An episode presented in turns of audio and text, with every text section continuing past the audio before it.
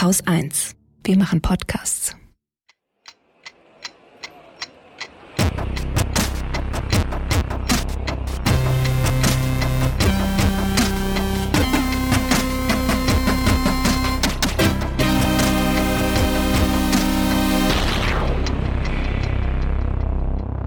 Sven Giegold ist Wirtschaftswissenschaftler und Politiker. Er sitzt unter anderem für Bündnis 90 Die Grünen im Europaparlament und er ist einer der Gründungsmitglieder von Attac Deutschland. Das ist übrigens auch wie ich Sven vor vielen, vielen Jahren, nämlich 2002, persönlich kennenlernen durfte. Ich habe damals nach dem Abitur erstmal ein freiwilliges ökologisches Jahr bei Attac, damals noch in Pferden gemacht. Und Sven war quasi sowas wie mein Chef. Jedenfalls habe ich damals schon festgestellt, wow, der Mann weiß sehr, sehr viel über Wirtschaft und über Steuern und über Globalisierung. Und deswegen war er auch der Erste, der mir eingefallen ist, als ich mich, wie ihr euch vielleicht erinnert, vor zwei Wochen gefragt habe, hm, was ist eigentlich vielleicht das Problem oder Nicht-Problem mit der Steuerblacklist, die die Europäische Union veröffentlicht hat und wo sie eben auch bestimmte Länder mit verschiedensten Sanktionen belegt, die sich ja unkooperativ in Bezug auf Steuersachen verhalten? Es geht einfach darum, wie kann sich die EU gegen Steueroasen wehren, wo ja auch das ganze Thema Geldwäsche eine Rolle spielt. Es gab da einen längeren Text von Marla Dukaran, die sich beschwert hat, dass von dieser Blacklist vor allem Länder mit einer schwarzen Mehrheitsbevölkerung betroffen seien. Sie hat darin Rassismus und Bullying gesehen und ob das so stimmt und ob man das so sagen kann, das wollte ich gerne mit Sven besprechen. Das Interview fand am Montag, den 20. Juli statt. Es geht um das Thema Steuern und jetzt sind ja Steuern eine sehr wichtige Einnahmequelle für Staaten. Zum Beispiel sind sie wichtig dafür, Infrastruktur zu finanzieren. Ähm, von daher ist es auch in unser aller Interesse, dass unserem Land ähm, dem Land eben keine Steuern entzogen werden, weil das ein Verlust letztendlich auch für jeden Einzelnen in diesem Land ist. Deswegen setzen sich ja schon sehr, sehr lange verschiedenste Menschen und Institutionen und auch internationale Organisationen dafür ein, dass es weltweit, ähm, gerade auch im Rahmen der Globalisierung, einigermaßen fair ähm, miteinander umgegangen wird in Sachen Steuern. Und dazu zählt, wenn ich das richtig sehe, auch unter anderem die OECD. Ja, in der OECD wird seit jetzt ja, alles zusammen circa 25 Jahren am Thema weltweite Steuerkooperation gearbeitet. Die macht ja dann auch Vorschläge oder versucht auch dann so Minimalstandards ähm, zu entwerfen. Also sie macht ja auch konkrete Handlungsvorschläge und dann gibt es sehr viele Papiere, wo drin steht, wie man so ähm, versucht, ähm, Base Erosion und Profit Shifting heißt es dann ja, BEPS zu vermeiden oder dagegen vorzugehen. Aber kannst du noch mal sagen, wie effektiv ist das eigentlich? Also wie bindend für einzelne Länder und wird sich daran gehalten? Man muss hier zwei Sachen unterscheiden, erstmal so ganz grundlegend. Ähm, es gibt äh, den Steuerwettbewerb um die Versteuerung der Gewinne von transnationalen Unternehmen mhm. und es gibt die steuerliche Behandlung von Privatvermögen. Bei dem Privatvermögen gab es enorme Fortschritte. Also heute kann man nicht einfach äh, auf einem Land ein Bankkonto eröffnen und dann das hier zu Hause verschweigen, sondern weltweit werden Kontrollmitteilungen verschickt und dadurch ist die massenhafte Nutzung von Bankkonten zur Steuerhinterziehung international praktisch geächtet worden. Ähm, auf der anderen Seite, äh, bei den transnationalen Unternehmen gibt es sehr komplizierte Regeln, darunter das von dir genannte BEPS. Das hat allerdings bisher im Wesentlichen dazu geführt, dass immer neue Steuertricks erfunden wurden, weil es keine umfassende Regel gibt. Mhm. Und ähm, man muss jetzt noch hinzusagen, eigentlich gibt es noch einen großen dritten Bereich, das ist der Kampf gegen Geldwäsche. Mhm. Und da gibt es fließende Übergänge, weil die kriminelle Ökonomie ist viel größer, als viele denken. Ähm, von Menschenhandel, Zwangsprostitution, ähm, Drogen und Waffenschmuggel. All das hat ja finanzielle Konsequenzen. Und da gibt es eben große Übergänge. Also diese drei Baustellen gibt es und an allen drei Baustellen ist auch die OECD beteiligt, wobei die OECD vor allem eben beim Kampf gegen Steuerflucht reicher Privatpersonen und ähm, der Steuergerechtigkeit bei der Besteuerung von Gewinnen von Großunternehmen aktiv ist. Tatsächlich würde ich, glaube ich, die Geldwäsche ein bisschen außen vor lassen jetzt in dem Gespräch, weil ich das Gefühl habe, das ist etwas, was ich auch gar nicht diskutabel finde. Also wo ich so denke, ähm, klar kann man sagen, wir gehen gegen manche Länder in Sachen Geldwäsche sehr viel mehr vor als gegen andere, ob das jetzt London ist, ob das jetzt Russland ist, wo anscheinend ja auch sehr viel Geldwäsche passiert. Aber dann ist das Problem halt, dass wir nicht genug gegen Russland oder London vorgehen oder so. Aber bei Steuern habe ich das Gefühl, ist es noch mal ein bisschen komplizierter. Jetzt gibt es die OECD, die versucht das eben zu regeln und gleichzeitig hat jetzt ja aber die EU für sich auch noch so eine Blacklist entworfen. Auf der stehen so um die 15 Länder. Und was passiert, wenn man auf dieser Blacklist landet, eigentlich dann für diese Länder? Hm. Also, ähm, zunächst mal ist es sogar noch mehr, weil es gibt nicht nur diese Liste der Steuersümpfe, sondern auch noch eine graue, sogenannte graue Liste. Also mhm. die, äh, eine Liste von Staaten, die in Überprüfung sind das muss man eigentlich äh, miteinander gemeinsam betrachten. Ursprünglich wurden etwa 50 Staaten intensiver Prüfung unterzogen und nicht nur die eben von dir genannten. Ja, was passiert dann? Also im Zweifelsfall äh, kann es eben äh, zu finanziellen Sanktionen kommen. Und alleine die Drohung damit hat gereicht, äh, dass viele Staaten international einige der krassesten Formen der Steuerkonkurrenz eingestellt haben. Im Grunde muss man sagen, dass auch die OECD nur aktiv geworden ist, weil die USA vorangeschritten sind. Also auch dort war es nicht so, dass erst auf Weltebene diskutiert wurde, sondern die USA sind vorangeschritten und daraufhin gab es dann Fortschritte in der OECD. Mhm. Das heißt, äh, man könnte jetzt vermuten, dass wenn die EU voranschreitet, könnte das auch wieder dazu führen, dass die OECD ähm, darauf irgendwie reagiert. Genau, die in einer idealen Welt, und das haben häufig Entwicklungs-NGOs auch angemahnt, ähm, würde man all das natürlich den Vereinten Nationen regeln. Mhm. Weil nur dort äh, gibt es, sind alle Länder am Tisch und gerade auch die ärmsten Staaten, die am meisten unter Steuerdumping und Finanzkriminalität zu leiden haben, dass die mitentscheiden können. Allerdings ist die, sind die Vereinten Nationen in so vielen Fragen faktisch ein Konsensgremium, dass dort keine Fortschritte zu erzielen waren. Und zudem wollten die westlichen Industrieländer alle wirtschaftlichen Fragen möglichst nicht in der UN regeln, sondern lieber in ihren von ihnen dominierten Spezialorganisationen. Und deshalb ist das Ganze eben jetzt faktisch in der OECD und der G20 geregelt worden. Und da die USA als Vorreiter ausfallen, seit Trump äh, an der Regierung ist, äh, müssen wir uns um unsere Probleme nun selbst kümmern. Okay. Das ist auch nochmal interessant, ja, dieser Zusammenhang. Jetzt hast du von der grauen Liste gesprochen, da sind ja sehr viel mehr Länder drauf, aber denen passiert erstmal nichts. Also das, das habe ich richtig verstanden, oder? Das heißt, die sind unter Beobachtung oder wahrscheinlich gibt es ja auch Verhandlungen und Gespräche mit denen so, hey, könnt ihr nicht vielleicht, weiß ich nicht, was, was braucht man? Transparenz letztendlich, oder? Es geht wahrscheinlich letztendlich um eine Transparenz. Die einzelnen Kriterien sind recht kompliziert. Mhm. Ich fürchte, dass das Geduld, die Geduld der allermeisten ZuhörerInnen deutlich übersteigert. Aber es geht um Transparenz. Mhm. Es geht aber auch darum, dass die Gewinne, die in einem Land versteuert werden, dort tatsächlich erwirtschaftet wurden. Mhm. Und das spielt in der ganzen moralischen Debatte über diese Frage eine enorme Rolle.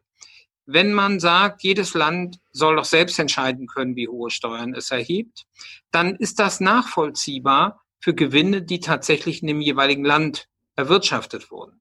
Wenn man aber sein eigenes Steuersystem so gestaltet, dass Gewinne, die anderswo erwirtschaftet wurden, dorthin verlagert werden, zwecks Versteuerung, obwohl da eigentlich gar keine reale Aktivität besteht, dann ist das eigentlich eine moderne Form von Piraterie. Das sind dann diese bekannten Briefkastenfirmen, wie, sie, wie wir sie aus den Panama Papers zum Beispiel kennen.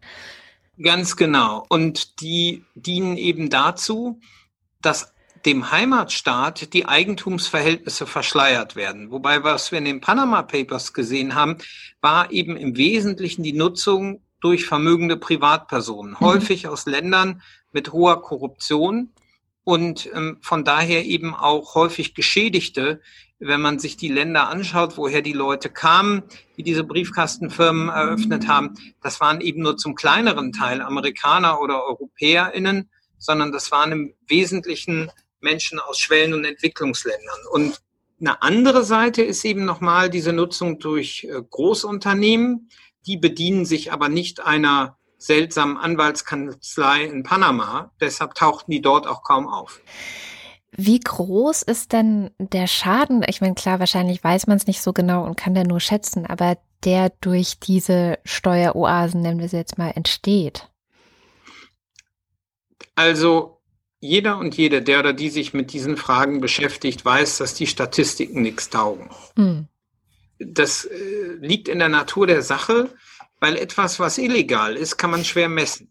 Also bei der privaten Steuerflucht, das ist ja eindeutig illegal.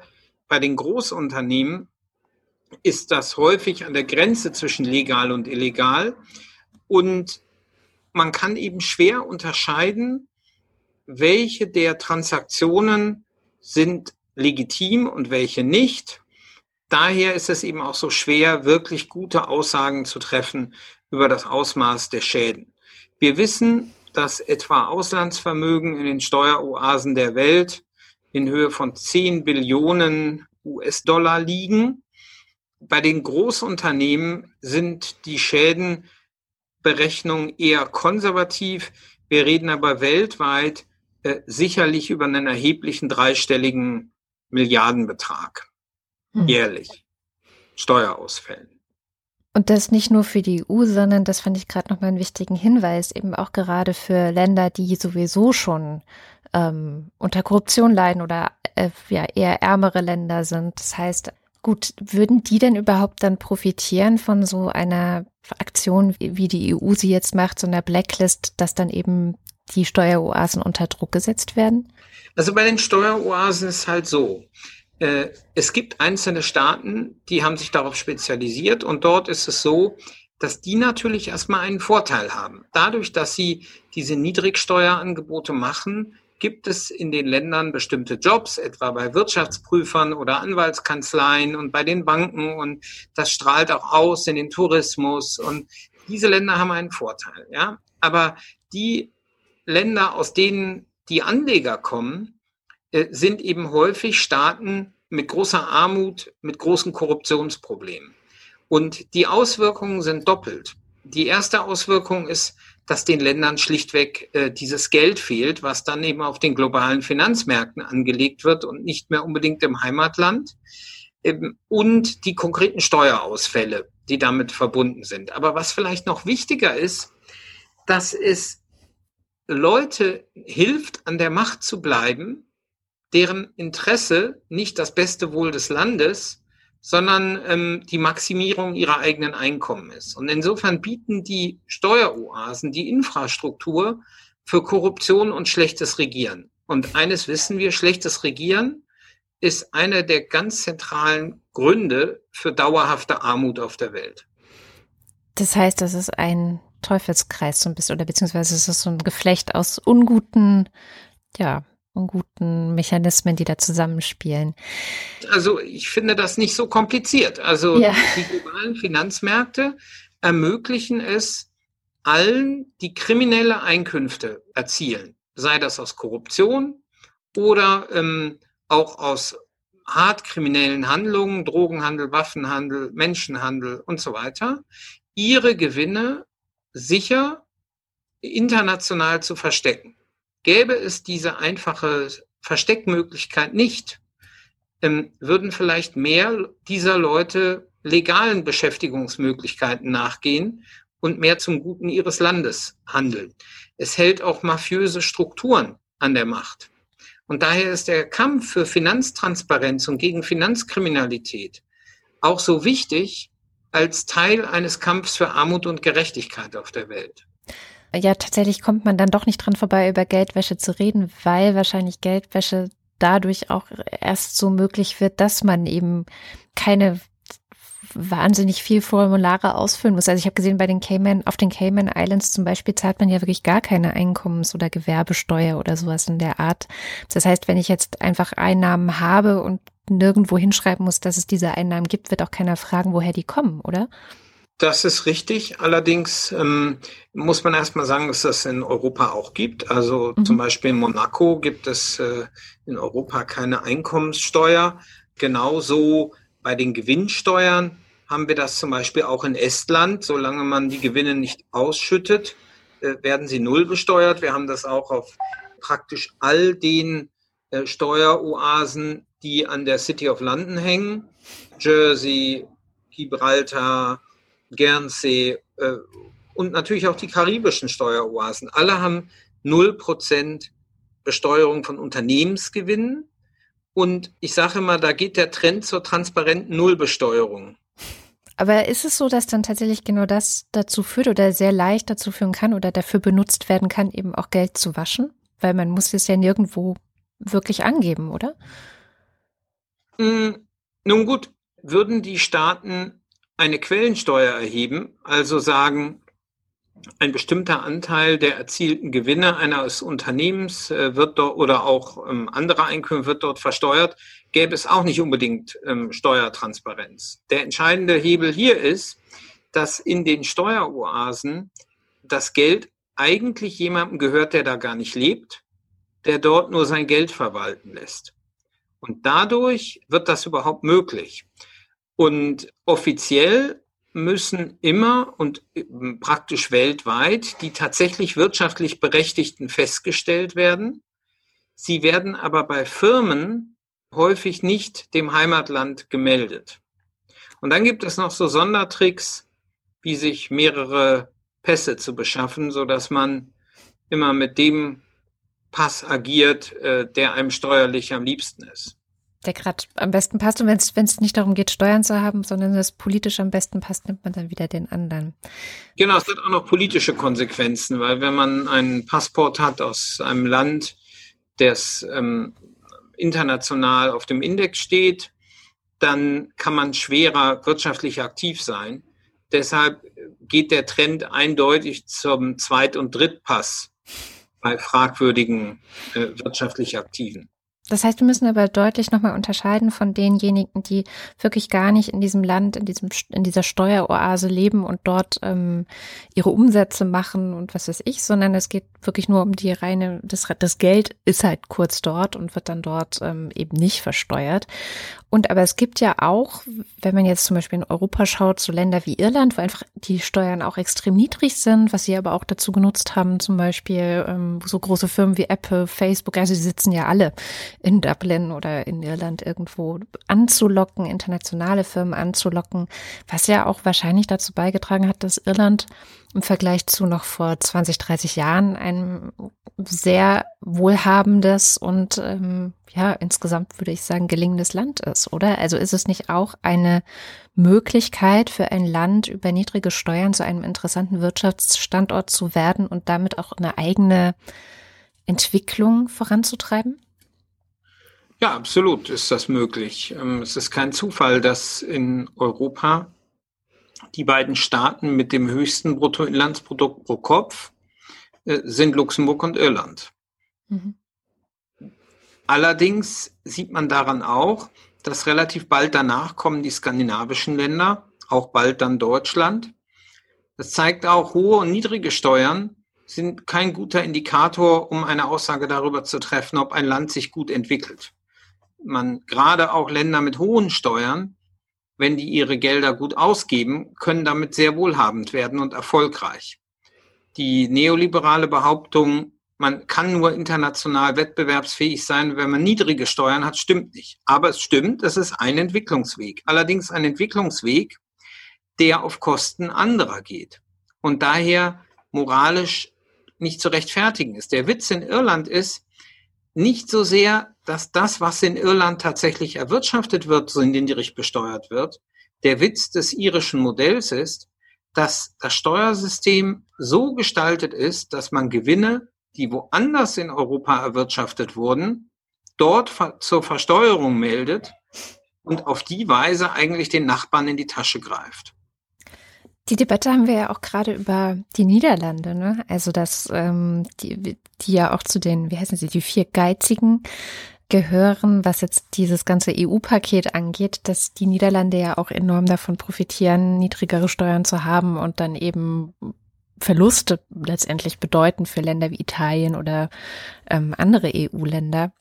Aber das ist ja auch so eine Krux. Wie könnte man denn innerhalb der EU überhaupt mit sowas umgehen? Weil auf eine Blacklist wird man jetzt die eigenen Mitgliedstaaten nicht bekommen. Ähm, gibt es da überhaupt irgendwelche Möglichkeiten, da Druck aufzubauen? Also erstmal muss man sagen, eigentlich äh, sind die Niederlande gar kein Niedrigsteuerland. Der Körperschaftssteuersatz ist 25 Prozent. Mhm. Allerdings gibt es eben Sonderregeln, die wiederum bewusst so designt sind, dass man internationale Gewinne dort verbucht und dann eben natürlich nicht diese 25 Prozent bezahlt. Gerade Deutschland verliert über zwei Milliarden geschätzt pro Jahr durch die niederländische Steueroase, Frankreich ähnlich viel. Das ist natürlich moralisch äh, sehr dünnbödig, auf einem Rat zu sagen, wir verteidigen die Interessen niederländischer Steuerzahler gegen Südländer, die angeblich nicht mit Geld umgehen können, während man selbst die größte ähm, Unternehmenssteueroase in Europa betreibt. Und ähm, damit allen Staaten in Europa es schwer macht, ihre Staatsfinanzen auszugleichen. Deshalb, ähm, ich hoffe, dass es jetzt sehr bald eine Einigung gibt, aber in jedem Falle muss dieser, werden wir diesen Rat äh, so schnell nicht vergessen und auch dafür sorgen, dass Europa hier schärfer handelt. Und natürlich kann man dagegen vorgehen. Das kann man zwar nie, es ist so, äh, Steuerrecht ist Einstimmigkeit in Europa, mhm. aber es gibt Wege, um diese Einstimmigkeit herumzukommen.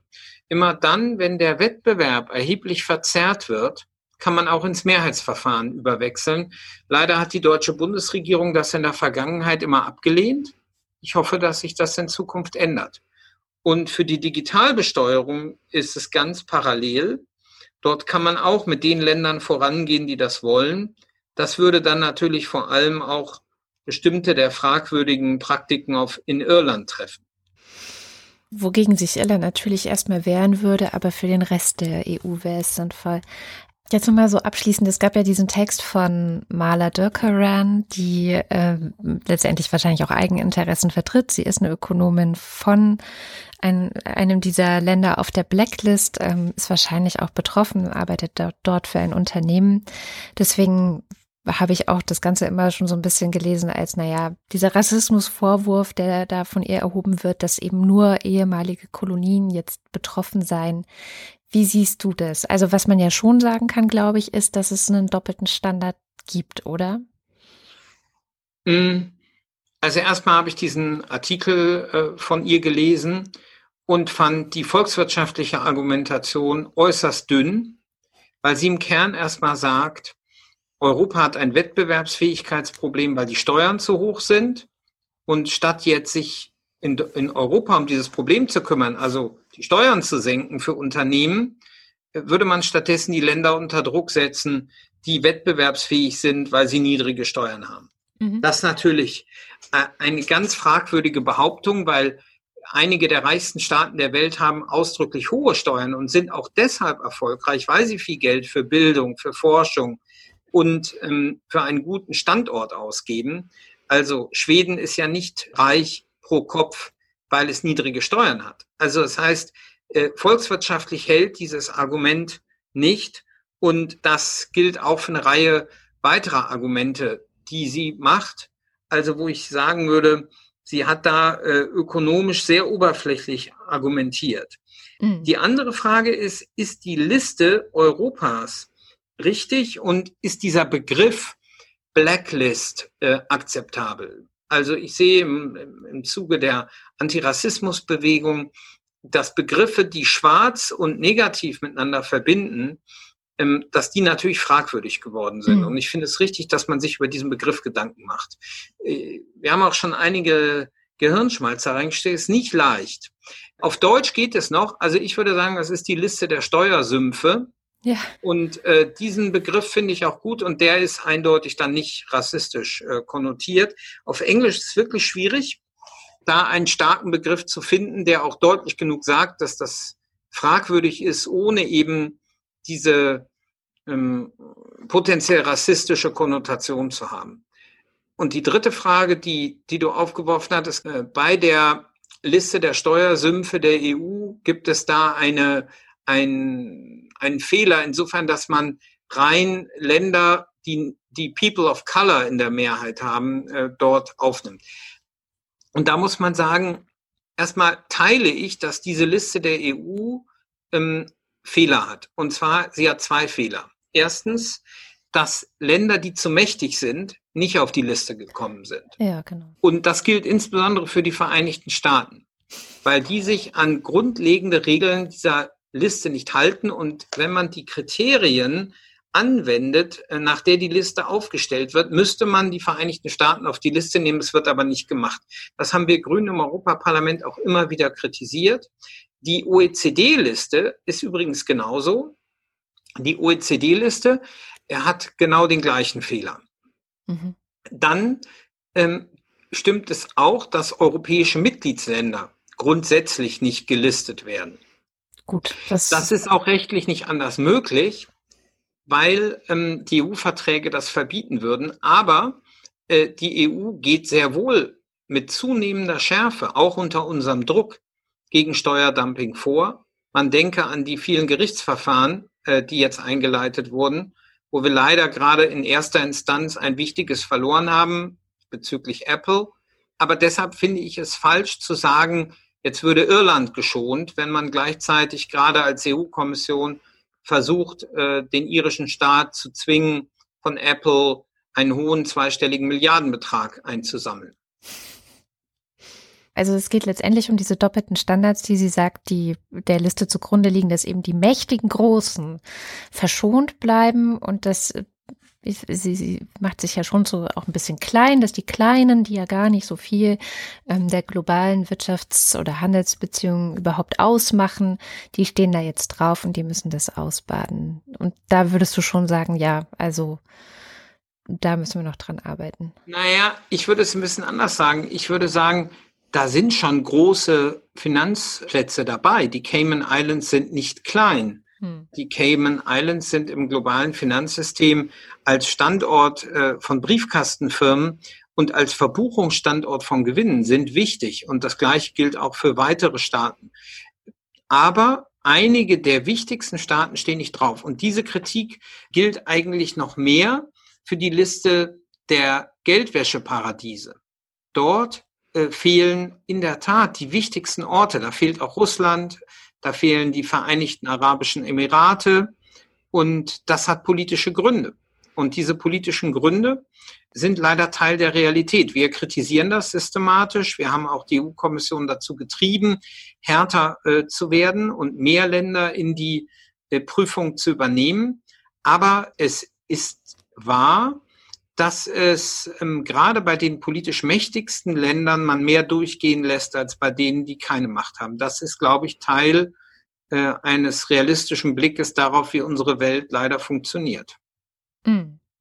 Aber abfinden tue ich mich damit deshalb nicht. Und ich behaupte auch nicht, dass das alles vor allem rassistisch ist, sondern dass es vor allem eine Funktion von Macht. Wir wissen, dass Rassismus auch viel mit Macht zu tun hat. Aber der Kernpunkt, mit sich an dem Begriff aufzuhängen, den finde ich insofern falsch, weil ähm, vermutlich auch die Hauptleidtragenden der Steueroaseninfrastruktur wieder People of Color auf der Welt sind. Ja, das fand ich, hast du vorhin auch noch mal ganz schön herausgestrichen, dass das ja eben auch ähm, die Opfer sind. Jetzt hat sie ja noch einen weiteren Punkt, wo sie sagt, die sind, also die Länder auf dieser Liste sind quasi doppelt Opfer, weil sie sind auch häufig noch besonders hart getroffen von Covid-19 oder auch teilweise ähm, Klimawandelschäden, die immer größer werden. Vergrößert die EU dann nicht das Leid und den wirtschaftlichen Schaden dieser Länder? Also sie spricht zwar von Bullien, aber könnte man vielleicht sagen, in der momentanen Situation sollte man darüber sprechen, ob man diese Sanktionen, die mit der Blacklist einhergehen oder diese wirtschaftlichen Maßnahmen, die unternommen werden, vielleicht aussetzen? Es ist lustig. Inzwischen wird ja alles immer mit Corona gerechtfertigt, ähm, was wir alles nicht mehr tun dürfen. Gegen den Klimawandel kämpfen. Hier werden sogar beide Argumente gleichzeitig gemacht. Wegen des Klimawandels und Corona soll man jetzt die Steueroasen hinnehmen. Also ich glaube, wenn wir immer die Themen so miteinander verbinden, dann äh, handeln wir eigentlich überhaupt nicht mehr. Und hier äh, wiederum ist ja festzuhalten, dass gerade auch viele Staaten, die massiv unter dem Klimawandel leiden, zu den Hauptopfern der äh, Steuerdumpingpolitik gehören. Schauen wir mal nach Afrika, wo nach allen Studien ein großer Teil der Opfer des Klimawandels sein wird. Jetzt kann man doch nicht sagen, wir wollen weitermachen mit unserem fragwürdigen Geschäftsmodell auf den karibischen Inseln ähm, und ähm, lassen zu, dass wirtschaftliche, gesunde wirtschaftliche Entwicklung in Afrika deshalb weiter von Korruption und Misswirtschaft und Steuerdumping von Großunternehmen hintertrieben wird. Also ich glaube, das wäre wirklich eine schlechte Beratung für die Mehrheit der Armen auf der Welt. Das Geschäftsmodell von Steueroasen ist nicht allgemein übertragbar. Das, Ihr Artikel enthält eine unterschwellige Behauptung, sollten doch alle so machen. Mhm. Und das funktioniert eben nicht, weil Steueroasen lohnen sich nur für vergleichsweise kleine Staaten, wo eben der Effekt, dass man im eigenen Land niedriger besteuert, kleiner ist als der Gewinn, den ich erziele, dass Erträge aus anderen Ländern dorthin verlagert werden. Und, ähm, und wenn alle null besteuern, dann wird eben nichts mehr besteuert. Ja. Statt äh, dass irgendwer davon noch einen Vorteil hätte, dann machen wir alle einen Wohlfahrtsstaat für Unternehmen weil die bekommen dann ja die öffentlichen Leistungen, ohne auf ihre Gewinne ihre Steuern bezahlen zu müssen. Und das äh, ist alles total verquer argumentiert. Und äh, wenn man diesen Artikel in Ruhe liest, äh, merkt man auch, dass sich hinter der Rhetorik eigentlich ein tiefer marktliberaler Glaube entpuppt. Und äh, den teile ich nicht. Und den teilen die meisten Deutschen Gott sei Dank nicht. Ja, naja, man ist ja doch sehr, oh, krass, Rassismus. Äh, nein, das, das, das möchte ich natürlich. Ich möchte natürlich nicht rassistisch sein, gerade auch als EU. Und deswegen möchte ich dann natürlich, dann schaue ich mir das genau an, was ist denn da wirklich dran. Hier zwei Sachen dabei. Das eine ist erstmal, viele Menschen sind interessiert, wenn das Stichwort Rassismus fällt hm. die sich sonst mit Finanzen nicht beschäftigen würden. Und, ähm, und das ist natürlich auch leichter moralisch verständlich als, ähm, als die Wirkung unseres Finanzsystems. Äh, das ist das eine. Das zweite ist, ich habe eine Erfahrung gemacht in den letzten 25 Jahren, so lange beschäftige ich mich jetzt ja schon mit der Bekämpfung von Steueroasen. Die Veränderung gelingt niemals aus den Ländern heraus. Also das heißt, ein Land, was so stark profitiert von einem fragwürdigen Geschäftsmodell, das schafft es nicht, sich selbst zu reformieren. Und Stattdessen werden moralische Hilfsargumente ins Feld geführt. Zum Beispiel die Selbstbestimmung über das jeweilige Steuersystem. Das ist ja nachvollziehbar, dass jedes Land sein eigenes Steuersystem hat. Aber wenn man das eigene Steuersystem darauf trimmt, Einkommen von anderen dorthin umzulagern, um dann auf Kosten anderer zu leben, dann ist das doch erkenntlich ein vorgeschobenes Argument. Und das wird gerade in Irland gibt es darum eine, eine sehr, sehr heftige Debatte. Das geht dann über den Wert der Selbstbestimmung. Und gerade Irland hat ja eine lange Geschichte der Fremdbestimmung. Mhm. Und da sind die Menschen natürlich sehr sensibel.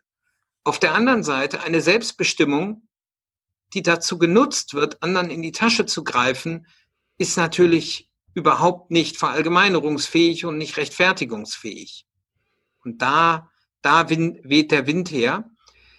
Und jetzt noch einen letzten Satz dazu. Uns geht's ja genauso. Ich sag mal, Winfried Kretschmann hat nur ganz am Anfang seiner Amtszeit gesagt, dass aus grüner Sicht ein Auto weniger natürlich besser ist als ein Auto mehr. Und das bedeutet, wo eine Region sehr stark wirtschaftlich abhängig ist von Produkten, die moralische Probleme aufweisen, da fällt es den Regionen jeweils schwer, aus eigener Kraft das zu verändern. Aber das macht den, den Kampf um Gerechtigkeit und Ökologie nicht illegitim, nur weil in einzelnen Regionen diejenigen, die wirtschaftlich profitieren von einem fragwürdigen Produkt, ähm, sich gegen Veränderung sperren. Hm, das heißt, umso wichtiger ist, dass dann von außen Druck gemacht wird, dass sich eben doch was verändert. Genau, also das Ende des Schwärzer Bankgeheimnisses kam nicht, weil in der Schweiz sich die Zivilgesellschaft, die es da auch gibt, die das kritisch sah, durchgesetzt hat. Die hätten sich vermutlich nie durchgesetzt. Hm. Sondern das kam, weil in den USA gesagt wurde, es reicht uns, das wird uns jetzt zu teuer. Und die USA haben ein paar Bankmanager aus der Schweiz eingesperrt und außerdem gesagt, die lassen wir erst wieder frei, wenn ihr uns die Steuerdaten gebt von den amerikanischen Bürgern, die über die Schweiz betrogen haben. Und dann hat die Schweiz gesagt, das ist ein illegitimer Eingriff in unser selbstbestimmt beschlossenes Bankgeheimnis. Haben die Amerikaner gesagt, das könnt ihr gerne für Schweizer Bürger machen, aber nicht für unsere. Und dann ist die Schweiz eingeknickt. Wir haben noch ein paar andere Instrumente benutzt, um da Druck auszuüben. Aber so kam es zum Ende des Missbrauchs des Bankgeheimnisses über Grenzen. Und das waren die Vereinigten Staaten, die das erzwungen haben. Und daraufhin haben wir das auch in Europa und jetzt weltweit geschafft, dass eben Kontrollmitteilungen fließen über Grenzen hinweg zu den Heimatfinanzämtern. Es hindert aber niemanden daran, für die eigenen Bürgerinnen und Bürger höhere Standards zu haben, was Bankgeheimnis angeht. Und das Gleiche brauchen wir auch für andere Einkommensarten. Ansonsten können wir in der Globalisierung unsere Sozialstaaten vergessen.